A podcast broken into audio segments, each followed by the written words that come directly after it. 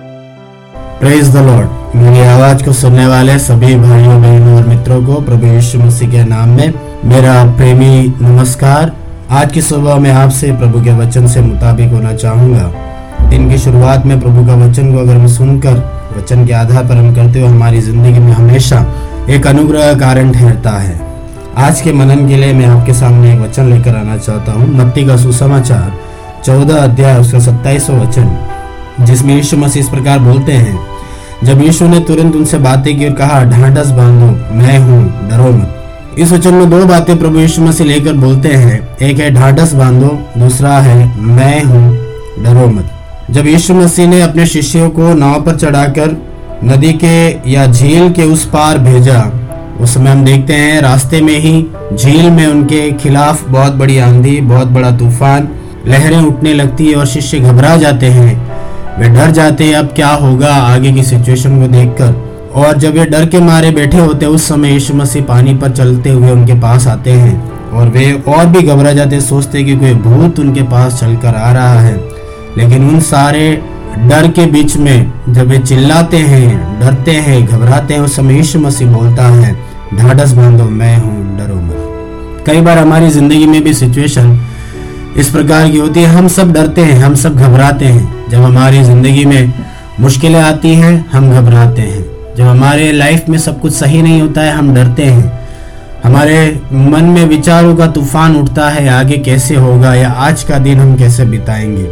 लेकिन प्रभु यीशु मसीह अपने वचन से बोलता है ढांढस बांधो, मैं हूँ, तुम डरो मत। तो आज की सुबह हमें ये बात समझना है, प्रभु यीशु मसीह हमारी परिस्थितियों में हमें संभालने के लिए हमारे पास में है। अगर यीशु मसीह पानी पर चलकर अपने शिष्यों के पास आ सकता है तो यीशु मसीह हमारे आज के इस दौर में भी हमारे पास हमारे पास हमेशा उपस्थित है। इन दिनों में हमें एक बात समझना है, मुश्किलों को देखकर हमें डरना नहीं है, परिस्थितियों को देखकर हमें घबराना नहीं है। जब हमारे बच्चों का भविष्य के बारे में देखकर हम घबराते हैं, परिवार के भविष्य को देखकर हम घबराते हैं आपकी नौकरी में आपको परेशानी का एहसास होता है, आपके बिज़नेस में आपको तकलीफें महसूस होती है, या आपके मिनिस्ट्री में आप जैसा चाहते हैं वैसा परिणाम शायद आपको नहीं मिल रहा होगा। लेकिन प्रभु यीशु मसीह अपने वचन के द्वारा एक ही बात बोलता है, तुम ढांढस बांधो, तुम हिम्मत बांधो, तुम्हें घबराने की ज़रूरत नहीं है, तुम्हें डरने की ज़रूरत नहीं है, व्याकुल होकर यहाँ वहाँ देखने की ज़रूरत नहीं है, क्योंकि संभालने के लिए प्रभु यीशु मसीह आपके पास में है। और प्रभु बोलता है, डरो मत हमें डरना नहीं है, हमें घबराना नहीं है, हमें व्याकुल नहीं होना है, क्योंकि प्रभु हमारे साथ में है, क्योंकि प्रभु हमारे नज़दीक है, वो हमें बल देगा।